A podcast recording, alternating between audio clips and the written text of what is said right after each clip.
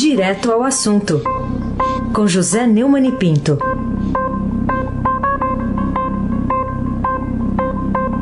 Neumani, bom dia. Bom dia, Raíssen Abac, o craque. Bom dia, Carolina Ercolim, tintim por tintim. Bom dia. Bom dia, Almirante Nelson e o seu pedalinho. Bom dia, Bárbara Guerra. Bom dia, Juliano. Bom dia e bom fim de semana. Clã Bonfim, Manuel Alice Isadora e ouvinte da Rádio Eldorado 107.3, o melhor ouvinte. Aí, Abac, o craque. A gente começa destacando que o Brasil tem casos de contágio local pelo novo coronavírus, essa é a manchete hoje do Estadão, em que essa novidade altera o comportamento que deve ser adotado por todos nós, Neumann, diante da epidemia dessa desse coronavírus, né, que começou lá na China e se espalhou por outros países. É, pelo menos 86 países e territórios confirmaram ao menos um caso de coronavírus. Contando agora o Brasil, 38 registram transmissão local, ou seja, a doença foi transmitida em território brasileiro, né? segundo um boletim da Organização Mundial de Saúde divulgado na noite de ontem. É, as outras nações registraram infecções importadas né, de viagens a países já infectados ou tem casos com origem em investigação. A, a, transmissão local é quando ela ocorre no mesmo local da notificação, como é que foi o caso de duas brasileiras contaminadas em território nacional após contato com outro caso confirmado da doença. Ela sendo um alerta, porque indica que o vírus já circulou entre cidadãos do país, no caso do Brasil também, né? Segundo a OMS, são 95.333 casos confirmados, 3.282 óbitos pela doença no mundo, a maioria concentrados ali na China, na Coreia do Sul, na Itália e no Irã, é, que juntos reúnem quase 97% dos casos. Eu continuo cobrando do governo. Agora está falando que o governo vai ampliar o caso mais médico. Eu continuo cobrando do governo o uso é, extensivo em todo o tempo possível de uma campanha de instrução de hábitos higiênicos. O Brasil tem uma longa tradição que vem dos índios, né? De banho, hábitos higiênicos, tem que lavar a mão. Todo mundo diz que é o, o hábito mais saudável, num caso como esse, lavar a mão com sabão. É mais do que usar máscara ou usar álcool gel. Então isso deve ser feito com forma simples, sem muita frescura, numa propaganda que pode ser gratuita, porque os meios de comunicação que estão sendo é, também atingidos, alcançados por isso, precisavam colaborar. Vamos ouvir o que o, o, o Anderson Oliveira falou sobre o assunto, por favor, Almirante Nelson. Quando nós não temos a capacidade de confirmar a cadeia de transmissão para um grande número de casos ou incremento do número de testes de amostras de testadas, então eu tenho aí neste caso uma possibilidade de ter uma transmissão comunitária. Todos os casos até agora identificados como casos confirmados, eles têm ou histórico de viagem ou histórico de contato próximo com caso confirmado. Pois bem, é isso aí. Carolina Ercolim, tintim por tintim. Vamos falar sobre esse dólar a uh, 4 e... 65, 65 mas que pode chegar a 5, dependendo né, do que acontecer, até por uma, uma fala do ministro Paulo Guedes ontem. E a Bolsa caindo 4,65%, Neumann. Queria saber as suas expectativas a respeito da doença né, em nossa fragilizada economia que ainda não saiu da crise, falando, claro, do, do, do Covid-19. É, o... Essa disparada do dólar, que realmente é impressionante, né, já está pressionando os preços, segundo o noticiário do Estadão hoje. Né? Essa tensão cresce no mercado global e faz o dólar chegar a 4,65, a bolsa ecoar é, também. Né? E o Paulo Guedes disse que o, câmbio é flutuante que não há nada de errado com o dólar. É, esse aumento de preços é, é, afeta, claro, a questão da inflação, né? É, vários produtos como carros, combustíveis e aço já foram afetados. E hoje as empresas brasileiras trabalham muito com peças, insumos importados para a fabricação de uma série de bens e também para a construção de projetos como de petróleo e gás e energia elétrica. Né? Se o dólar continuar, durante um longo tempo nesse patamar alto, as companhias vão ter de repassar o aumento do custo para o consumidor. Né? O Estadão publica os cálculos do presidente da siderúrgica CSN, o Benjamin Steinbrück, de que a empresa vai ter que fazer um reajuste de preço superior a 10% entre abril e maio para recompor a valorização da moeda americana. E ele disse que o dólar 4,60 parece que veio para ficar. Inclusive, como disse a Carolina, né? perspectiva de R$ reais no setor automobilístico. Automobilístico, a escalada do dólar tem acendido um sinal de alerta em relação aos possíveis prejuízos e repasse de preço. É muito preocupante é, o, o efeito na economia mundial. Né? Os números da Bolsa são realmente é, chocantes, né? e é preciso estar atento e forte, é como dizia aquela música do Caetano nos anos 60. Raíssa Abac, o craque. Neumann, vamos falar de outro assunto agora, que ontem mudou o cálculo lá do governo do estado de São Paulo para o número de desaparecidos na Baixada Santista, no temporal da, de, dessa semana. Agora são 42 pessoas desaparecidas. O, o que, que você acha que pode servir de alerta para mudar essa situação de tragédia humana que é provocada por temporais de verão nas serras brasileiras? É provocada por temporais, provocada pela indiferença. Né? Até agora o senhor Bolsonaro não deu a de sua graça lá em Guarujá, principalmente, mas na Baixada Santista. E é preciso que o Estado brasileiro, através do seu chefe, reconheça a sua participação nessa tragédia. Né? O, Estado, é, o, o Estado participa ao permitir que as pessoas se instalem em, é, em ladeiras, em morros, que certamente despencarão quando vem uma grande chuva, é o caso das serras, da Serra Fluminense, é o caso é, aqui do, do, do, Guarujá e da Baixada Santista, né? E, e a, a, a, os políticos que fazem demagogia é, com é, o, a, aceitação do feta accompli, né? Ou seja, do, do fato consumado, né? A, a respeito da, dessa questão toda, o geólogo do IPT, Marcelo Gramani, fala uh, sobre o monitoramento dos morros durante 24 horas, porque continuam instáveis e pode ser que esse número, infelizmente, tragicamente suba. Vamos ouvir o Gramani aí na sonora que o Almirante Nelson vai nos colocar no ar, por favor. Na cicatriz, que é aquela marca que a gente vê do deslizamento, ainda existem situações críticas que podem ainda deslizar ou desabar. Essa observação que a gente faz com, com a águia da polícia e com os drones ajudam também é, a, a garantir ou até minimizar um pouco essa preocupação com as equipes de busca, né? É isso. E continue sendo feito esse, esse monitoramento para evitar que essa tragédia seja ainda ampliada. Né? Carolina Ercolim, tintim por tintim. Vamos lá. Vamos falar também sobre é, uma disputa que está rolando pela rolatoria do orçamento né, e aquele controle dos 19 bilhões de reais que acabou ficando né, com, com essa, essa pessoa, vai ficar com essa pessoa. É um destaque de hoje do Estadão, levando em conta uma, uma discussão que, nossa, a gente começou falando essa semana, mas já estava em discussão durante o carnaval inteiro, enfim. Queria saber o que, que essa informação significa em termos de ruptura da democracia representativa hoje no país.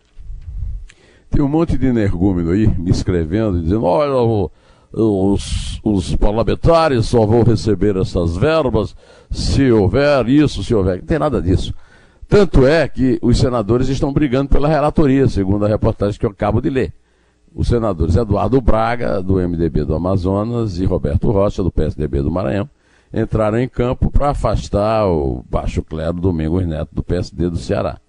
A função de relator se tornou cobiçada por quê? Porque não, ninguém vai cair nessas bobagens de explicações que o Bolsonaro deu depois que afinou, porque resolveu não enfrentar. E eu continuo achando que ele podia ter deixado, ter partido para o pau, né? Não, então que derrubem os vetos. É, eu, eu, acho que ele é muito mal informado. O, o, senador Fernando Bezerra do Coelho é um erro terrível na liderança do governo no Senado, porque funciona como um líder do Senado no governo. E, de um modo geral, a, a capacidade de entendimento do que acontece no Congresso é bastante restrita lá no Palácio do Planalto. Por isso que está todo mundo, ninguém está lendo essas mensagens que eu leio, né? Está todo mundo é disputando a relatoria, porque já chegaram à conclusão que o relator do orçamento no Congresso tem mais poder do que qualquer ministro. É isso aí, se ninguém acha que isso é, é, é sério, que é grave, que é um golpe, então parabéns. Né? É... Raíssa Abac, o craque. Vamos falar aqui da Regina Duarte, né, que acabou de assumir a Secretaria da Cultura. Já é a quarta pessoa nomeada para o cargo no um pouco mais de um ano do governo Bolsonaro e agora sob ameaça de Olavo de Carvalho. Isso aí pode tornar breve a passagem dela pelo governo? Pois é. Uh, o Bolsonaro cometeu uma tremenda deselegância e falar uma coisa que é óbvia, é que ele tem poder de veto. Ah, ah, ah, mas olha só que coisa, que grande novidade. E também a Vera Magalhães está publicando hoje, né, que ele usou posts de apoiadores no Facebook para pedir os nomes dos olavistas demitidos pela nova secretária nacional de cultura. Ninguém vai esperar que ele está pedindo assim por mera diversão, né? Na verdade, a atriz está sob bombardeio de ala ligada ao Olavo de Carvalho, desde que exonerou pessoas próximas a ele, como o ex-presidente da FUMAT, Dante Matovani, que é o mais é, comentado. Né? A, a, Vera Pública também, que o apoiador Fábio Neri acusou a Regina de estar esquerdizando a pasta da cultura. E em resposta, o presidente escreveu: Quero os nomes, se possível. Um abraço. O apoiador listou os nomes de alguns demitidos, como Camilo Calandrelli, Reinaldo Campanati, Gislaine Targa, Raquel Bruniera, Ednágela Santos e Ricardo Freire. Quanto a apoiadores, seja o que for, eu acho que a Secretaria da Cultura é, é, está sendo conduzida de forma errada, de novo, o tempo todo, porque o melhor que tem a fazer é o seguinte: é concentrar o, o investimento estatal em cultura em museus que vivem queimando, é, Arquivo Nacional, essas coisas, e manifestações populares. O, o, próprio Bolsonaro agora, de repente, descobriu um grande amor pelo dinheiro da, da, da Lei Rouanet. É lamentável. Eu acho que o melhor secretário de Cultura de todos os tempos foi Ipojuca Pontes, que acabou com a Embrafilme e depois recriada pelo Collor e mandou Ipojuca para a Argentina. Mas eu, como eu não mando nada no governo, nem estou aqui para dar conselho de graça, vamos em frente, é só esperar até quando Regina vai aguentar deselegâncias do Bolsonaro, que são coisas muito frequentes, né? Carolina Ercolim, tintim por tintim.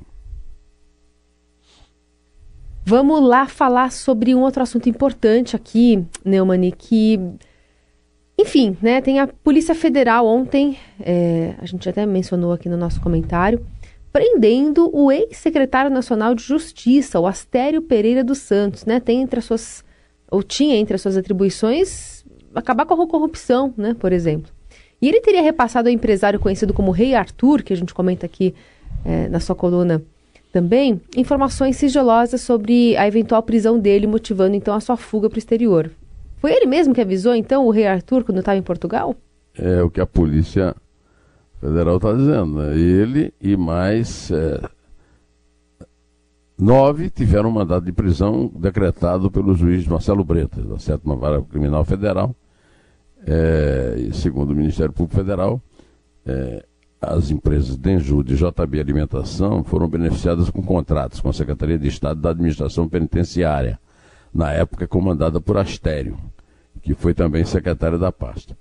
O valor da propina disse que chegava a 15% do que cada empresa recebia, segundo a denúncia.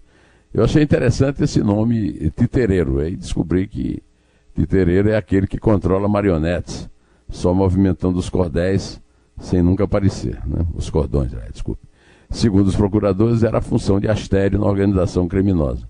E chegou ao cargo da maior importância, Secretaria de Estado da Administração Penitenciária. E tem ainda quem reclame do Sérgio Moro na Justiça, hein? Aí esse abaque, o craque.